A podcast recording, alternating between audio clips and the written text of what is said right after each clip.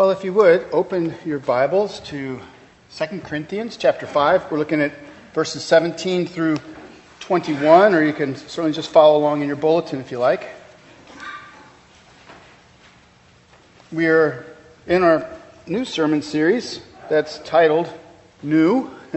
Uh, we saw two weeks ago that God gives us new birth in Christ, and therefore we're able to see things differently. We're able to see Christ and his kingdom. Last week we looked at verse 17, which we're going to look at again, uh, but we looked at the three verses before it, didn't we? And we saw that because we're new creations in Christ, we now have new sight. We see in a different way. So we're able to see and enter the kingdom of God. Now, today we begin uh, kind of where we left off last week. We're going to continue with 2 Corinthians chapter 5, beginning in verse 17. And here Paul alerts us to something special. In Christ, we share a new creation calling, a calling to be ambassadors of the greatest king ever, ambassadors for Christ. Do you see yourself as Christ's ambassador? 2 Corinthians chapter 5, verse 17 through 21. Therefore, if anyone is in Christ, he is a new creation. The old has passed away. Behold, the new has come. All this is from God, who through Christ reconciled us to himself and gave us the ministry of reconciliation. That is, in Christ, God was reconciling the world to himself, not counting their trespasses against them and entrusting to us the message of reconciliation. Therefore, we are ambassadors for Christ, God making his appeal through us. We implore you on behalf of Christ, be reconciled to God.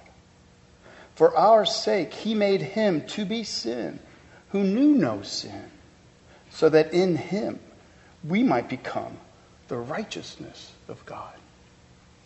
This is the word of God. The grass withers, the flower fades, but the word of our God will stand forever. If we want to know God, if we want to know his will, if we want to know his way, we must know his word. Let's pray. Father, we thank you for these amazing words in Scripture. Um, we know they come from above because man could never think of them. um, we thank you that you are the one um, who pursues us and reconciles with us, gives us new life that we may be ambassadors for Christ. Help us to understand more clearly why this is and what it means. Fill us with your spirit in this very hour, we pray. Amen. Do you remember the 1999 blockbuster movie? Yeah, I'm going way back then. The Matrix. Talk about a mind blowing, action packed sci fi movie.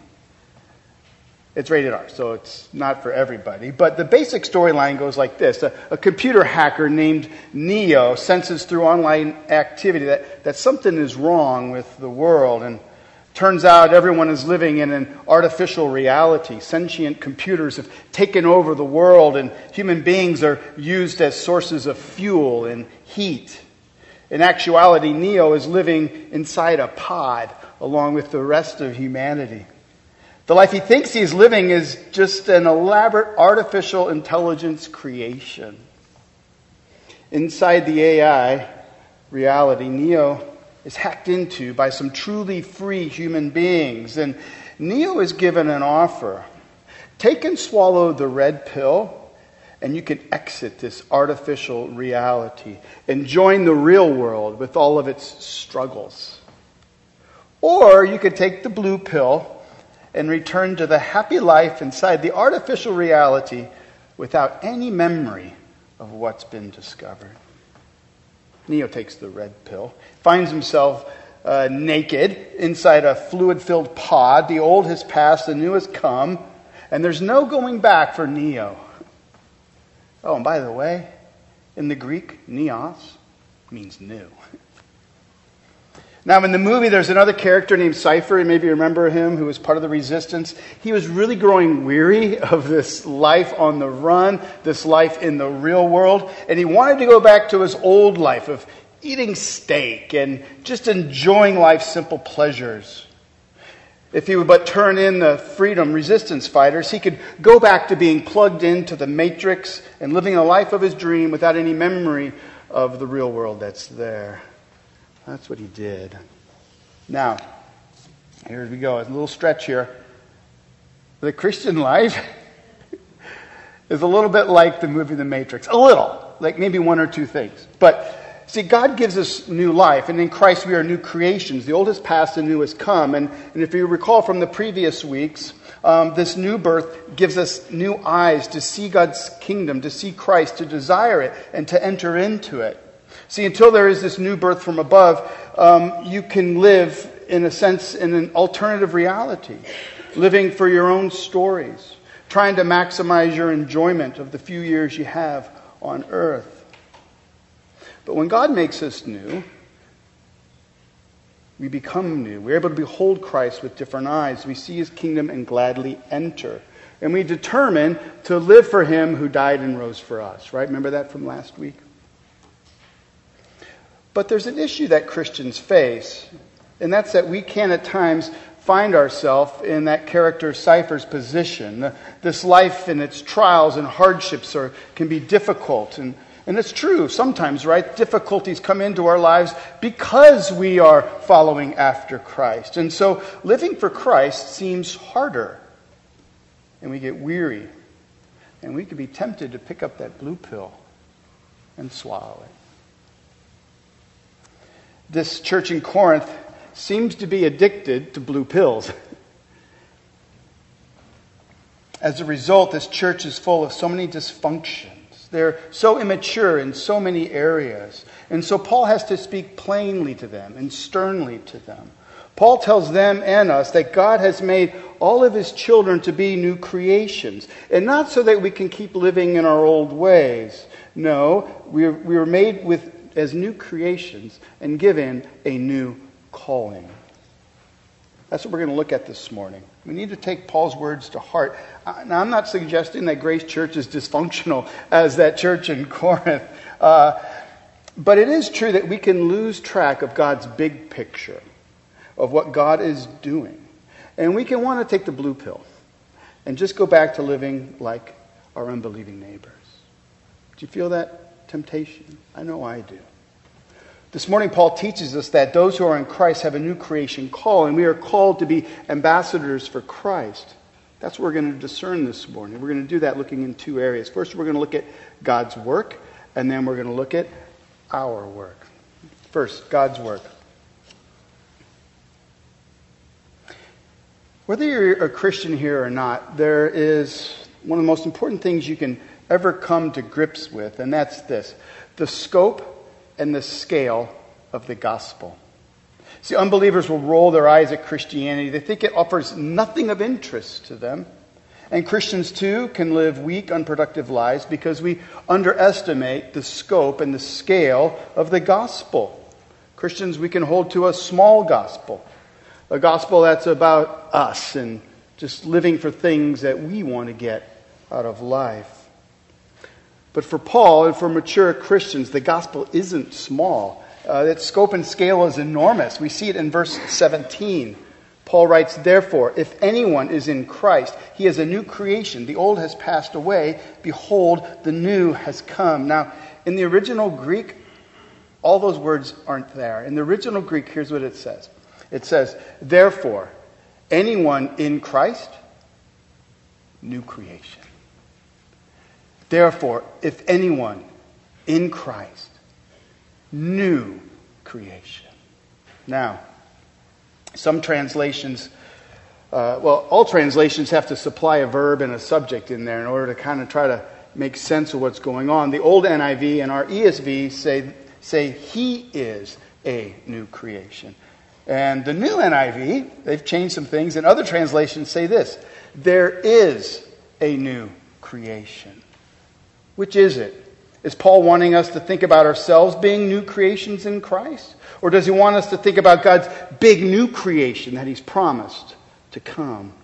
I think Paul wants us to see both. See, the pronoun anyone seems to imply that this is for individuals. Paul is talking about individuals being changed at conversion. But there's other data to consider. One is this Paul never uses the noun creation when talking about people. And two, Paul's focus has been on Christ's death and his resurrection. And Christ's death and resurrection mark a great radical eschatological shift in things. Remember, the word eschatological means it speaks of the eschaton or the age to come. The Old Testament speaks of the. Eschaton. It speaks of the age to come. It speaks of God bringing an end to the world as we know it, of God recreating the universe, our world, and God's people made in His image, and will be remade in perfection for all of eternity.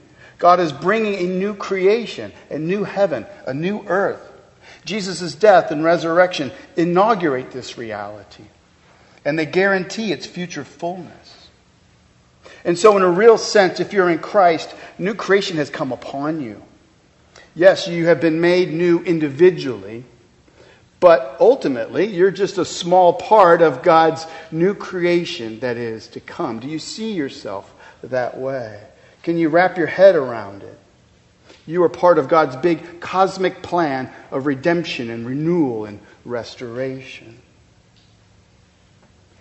See, mankind's problem isn't just that we are sinners and in need of forgiveness. Is it not true that we're, we're broken people living in a broken and sorrowful world? And for us to ever enjoy lasting peace and joy as creatures made in God's image, God must create a new universe to come, and He must make us fit to be there. And so, the challenge for that ancient church in Corinth and the challenge for us here today is to have eyes to see what God is really up to. God's plan of redemption and reconciliation is nothing short of forever fixing this beautiful but broken world and forever fixing beautiful but broken people so that we may be new creations living in God's new creation. Does that make sense? There's no more wonderful news than you could ever hear than this. There is no greater good that God could ever do for the universe or for you. See, every trouble, listen, every trouble that every human being has ever experienced throughout our time on earth finds its remedy in what God is doing. Everything, every disease, every sorrow, every injustice, every brokenness, every death, Everything finds its remedy in what God is doing and nowhere else. And so we must know that this new creation day is coming. And so for now, we must, we must wait for it, longing for it, but we must also live as God has called us to live as His ambassadors. Now, there's another thing we need to wrap our heads around. It's before we move on to our last point, and that's this new creation necessitates reconciliation. The fact that God is making a new creation out of his old creation means that reconciliation must take place. Imagine you're a good artist and you, and you created this amazing piece of artwork and you had it for sale at a gallery. But imagine that the gallery owner got all drunk one night, took a pair of scissors, and just hacked it to bits destroyed your creation. Tell me, how would you respond? Would you not rightly be angered? Would you not rightly feel that the gallery owner deserved condemnation and judgment? And, and would not your relationship be severed to the point where it could almost never be restored again? Would that not be true? And would it not also be true that in order for your relationship with the gallery owner to be restored, something must take place? Reconciliation. In our passage, the word reconcile shows up many times in reconciliation. It means to, to bring into agreement or into harmony, to make compatible, to settle a quarrel or a dispute. I think we all know that a relationship that is strained is doomed unless there is reconciliation. Often, reconciliation, though, is the last thing that ever happens. Reconciliation is hard, isn't it? See, reconciliation doesn't sweep things under the rug. No, real lasting reconciliation necessitates the, that the facts be laid bare and that each party takes responsibility for their failures. Reconciliation isn't forgiveness from afar, it's a restored relationship up close and personal. And reconciliation is hard because isn't it true? Often neither or you know neither party or one of the parties doesn't want reconciliation. Consider the times that someone has hurt you. How do you typically respond? Do you not take first steps of vengeance instead of first steps of peace? Do we not think that the other person is the one who needs to come to us? After all, they're the one who messed up the painting. Consider the times that you hurt someone. How do you typically respond? Isn't your tendency, even though you maybe didn't do something right, is to shift blame and uh, make excuses? Certainly not to take that first step of reconciliation. Reconciliation is hard because we naturally don't want to take first steps. But did you notice in our passage that this is not how God operates?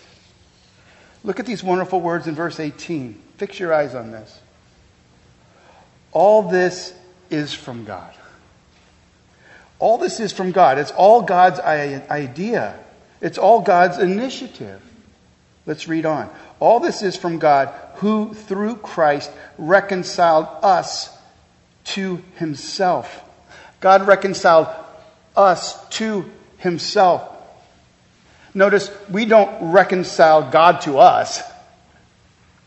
It wasn't our idea for God to send his son to make reconciliation happen. It's all God. God takes the first step. God reconciles us to himself. What a glorious God we have. He's the one who takes the first initiative. He's the one who moves towards sinners. We're so lost in our spiritual blindness that we can't even see our need for reconciliation. But God mercifully moves towards us. The whole world needs to be reconciled to God. Paul tells us these amazing words in verse 19. That is, in Christ, God was reconciling the world to himself, not counting their trespasses against them. God sent Jesus to live the life that we should have lived, to die the death that we deserve. Jesus lived in sinless perfection. God offered up his son as a sacrifice for us. See, reconciliation cannot be a sweeping of our sins underneath a rug, to act as if they never happened. You know, today many people mock Christianity because of the message of reconciliation, in which we point to the cross and what God has done us, done for us by Christ dying for our sins. People will think you're an idiot for believing such foolish nonsense that that God would substitute his son to atone for us. But I think it shows an ignorance in regards to understanding of relationships. With all reconciliation, human or divine, trespasses must be dealt with. They cannot be swept under the rug. They must be dealt with once and for all. And God has done this for the world once and for all. The last verse drives this home. For our sake, He, that's God, He made Him to be sin who knew no sin. God made His own Son to be sin in our place. So that in Him we might become the righteousness of God. God does not sweep our sins under the rug. You might want Him to, but the choice is simple give your sins to Christ, and He will take them away, or hold on to them until Judgment Day. God is up to something big. Its scale and its scope are beyond our full comprehension. God has promised a day when He will recreate the heavens and the earth, this entire universe, and that day is coming. In the meantime, God is busy reconciling people back to Himself. If you're here today and you haven't trusted in Christ, perhaps today is the day. Turn to Him, trust in Him. No longer wipe, swipe your trespasses underneath the rug. In fact, let them be in plain sight. but then also see that God stands ready to reconcile you, to draw you back to Him with great love and tenderness, tenderness, to make you a new creation in Christ. If you are a Christian here, why on earth would you ever want to take a blue pill and live obliviously to this uh, work of your Father who's in heaven? Open your eyes to what God is up to. Fix your delight upon your Father in heaven. Find your hope in what He is doing. Marvel at its scope and scale. And delight in the fact that you are being made new for that new creation day. So that is God's work of new creation. We needed to see the scope and the scale of this new creation so that you and I can find our proper place in it. Now let's look at our last point our work as new creations. And here's the gist of what we'll unpack. Because our Heavenly Father has made us new creations in Christ, we now have a new calling, a calling to be ambassadors for Christ. Or to restate it negatively, how could we not be ambassadors for Christ? If God is so passionate about reconciling the world to himself, if God has given us his own Son to secure this new heavens and new earth, if he desires to forgive rebels and draw them into his family, if this is who God is and what he's doing, and, if he is our heavenly Father, then of course we too would want to bring this message to this hurting world. Remember the context of this passage. The people in Corinth are making fun of Paul, trying to get members of the church to reject Paul as a second rate leader. Paul is saying, Yes, people think I'm out of my mind. People can't understand why I enter into hardship instead of popping blue pills. I don't care what people think, though. I don't care if they think I'm a fool. I'm simply living out my calling as an ambassador for Christ. And Paul wants the church to see that this is their calling too. If they would just mature as new creations, they would see that they are called to be ambassadors for Christ. Look at verse 20. Therefore, we are ambassadors for Christ. Verse 18. God gave us this ministry of reconciliation. Verse 19. And entrusting to us the message of reconciliation. Now, some of you may be thinking, isn't Paul just referring to himself and some uh, other leaders in the church? Well, he could be, but I don't think that's the case. See, every Christian shares this calling. In Christ, we're all made God's children, and therefore we're all to be involved in the family business of reconciling the world to God. We all share this calling, but not all Christians live out this calling. That's why Paul writes in verse 20 We implore you on behalf of, of Christ, be reconciled to God. Now, why would Paul write to Christians who already are reconciled to God that they need to be reconciled to God? Well, it's not that they haven't been reconciled with the big R. They've trusted in Christ. The thing is, they're immature Christians, and they get that God has forgiven them, but they haven't fully traced out those implications. And so, though they have this calling to live new lives for their Heavenly Father, they're still living according to the flesh. Remember last week we talked about that? They're still, still chasing after petty dreams and treating other people poorly. So they need to be reconciled, but with a small r to God. See, the crazy stuff that is going on in the church in Corinth truly troubles God. And so they need to be reconciled to God in the sense that they need to draw near to God. They need to recenter their lives upon God. They need to remember the story and be transformed by it. Now, isn't this what we do every Sunday in our prayer of confession? We have perfect reconciliation with Christ, so that our sins truly are forgiven, past, present, and future. And yet, each week, each day, do we not fall short and so we gather for confession. We confess that were it not for Christ, we would still be dead in our sins.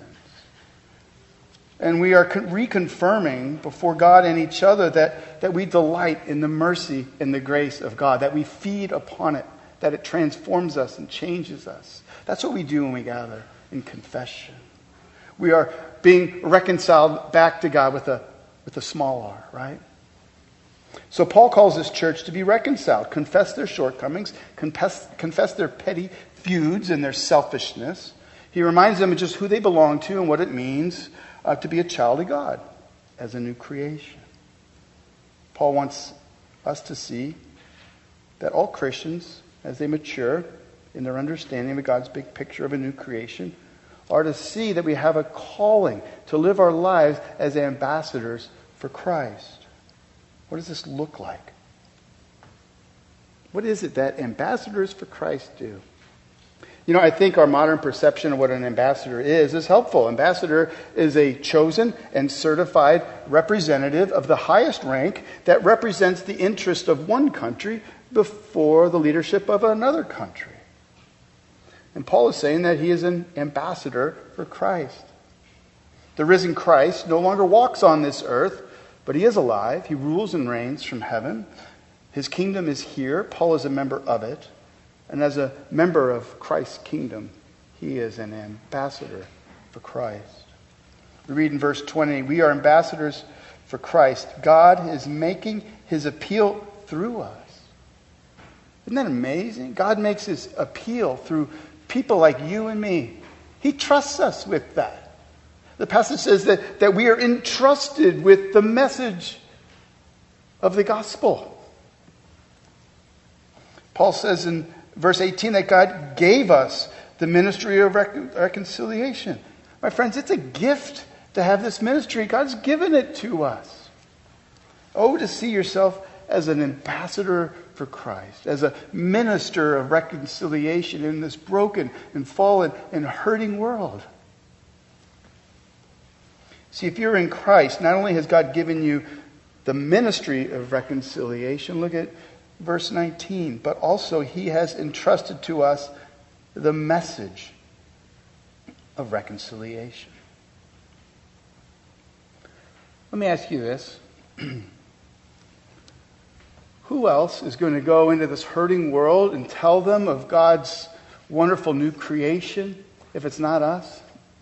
Who is going to go and meet with the people on the east end of Long Island and meet them in their suffering and their sorrow and in their hardships and point them to a God who is willing to reconcile with them? Who's going to do that if it's not us?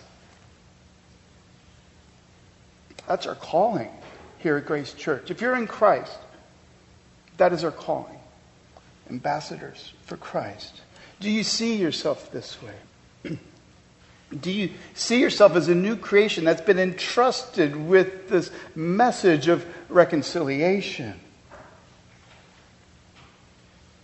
You know, I'm happy to say I think God is doing a great work in our church. I know sometimes when you're sitting there in the pew, you feel like a really heavy burden, right? But let me say something. Our church is really growing and maturing. Uh, we had a huge turnout for our, our evangelism workshop um, just a few months ago. I mean, dozens of people showed up intent on trying to learn, I don't, probably didn't know it at the time, how to learn to be better ambassadors for Christ. And I can tell you, our church is being transformed by this. This is a good sign. This is good news. We are maturing as a church in this very important area. I'm pleased. I, I feel like our Heavenly Father is pleased with Grace Church. May we keep it up. And of course, we always have Christianity Explored coming up next month.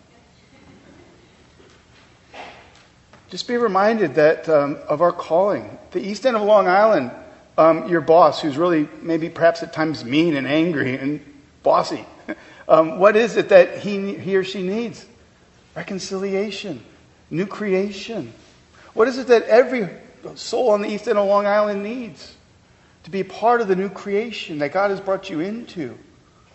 God has placed people in your lives, your lives, so that you can bring this message of hope and peace to people's souls.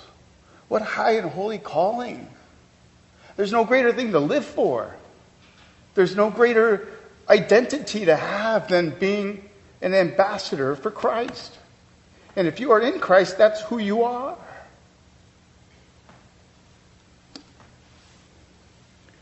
Perhaps this passage this morning, as we've studied it, has given you new insights. Perhaps God has taken to you a whole new level of understanding. I hope that's the case. You've seen more clearly just how much God loves this world. You've seen more clearly what it means to be made new. The old really has passed away. You are a new creation, bound for God's new creation. And with this newness in full view, hopefully you now see yourself differently. As we saw last week, we're, we're no longer to live for ourselves, but for the sake of Him who died and was raised for us. Christ has given you life. So now you get to live and to share this message with others so that they may experience this new life too. There's no greater calling. All other priorities in our lives need to line up somewhere underneath that. Do you agree?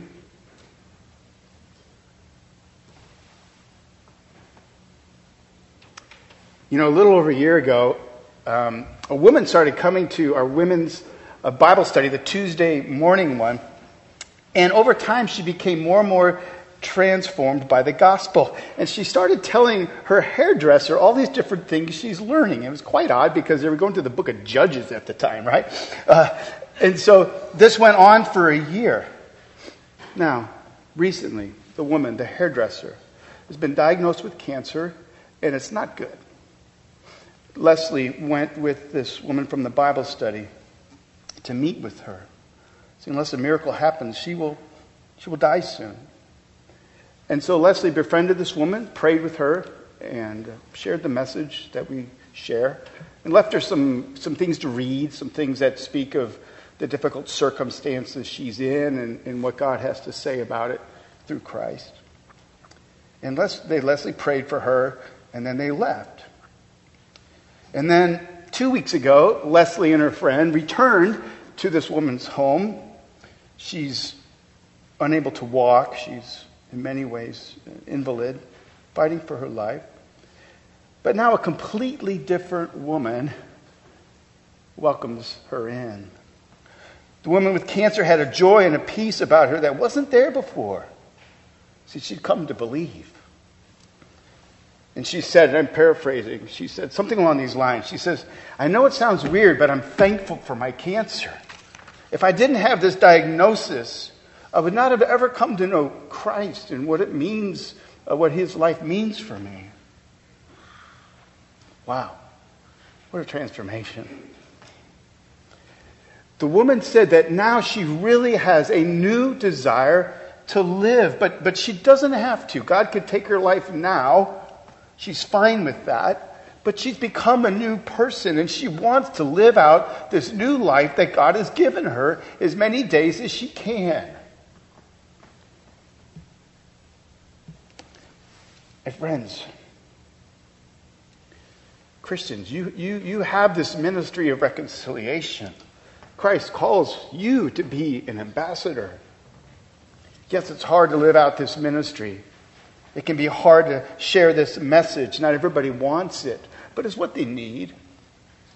We are the ones who must take the first steps. Others aren't going to take steps towards us. We must be willing to go that people may be reconciled. See, you and I have a high and glorious calling. We get to proclaim to a broken, sorrowful world that a new world is coming. Yes, a world like ours, but completely new in all its perfection and joy. We get to go to the world and tell people that God is reconciling people to Himself, that He wants to do this. And He's doing it so that He can make people new creations, so that they will be ready for the new creation that is to come. My friends, we're ambassadors for Christ, and God is making his gracious appeal through us. May we embrace and live out this calling together. Let's pray.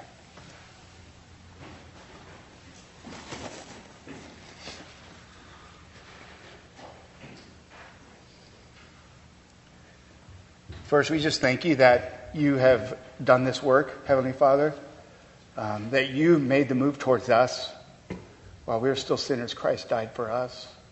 That you were the one on the move, reconciling this world to yourself. You see it and you haven't scrapped it, you are making it new. Give your people eyes to see that.